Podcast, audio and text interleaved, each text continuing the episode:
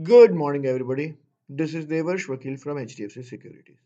Today it is 7th of December, and this is our daily morning podcast.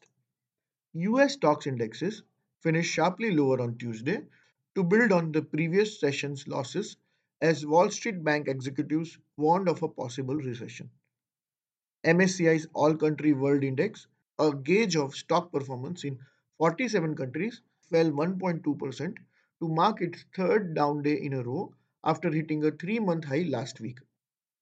Meta dragged down markets with its share sliding 6.8% following reports that EU regulators have ruled the company should not require users to agree to personalized ads based on their digital activity.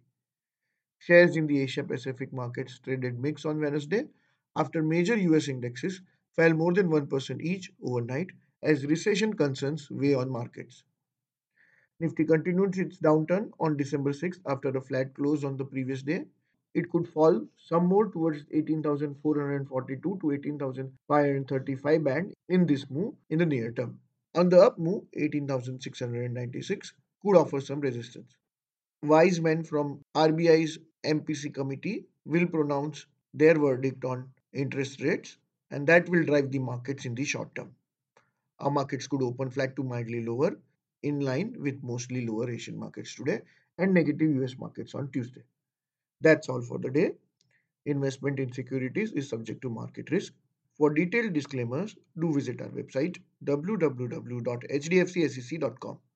Thank you for listening in and have a profitable day ahead.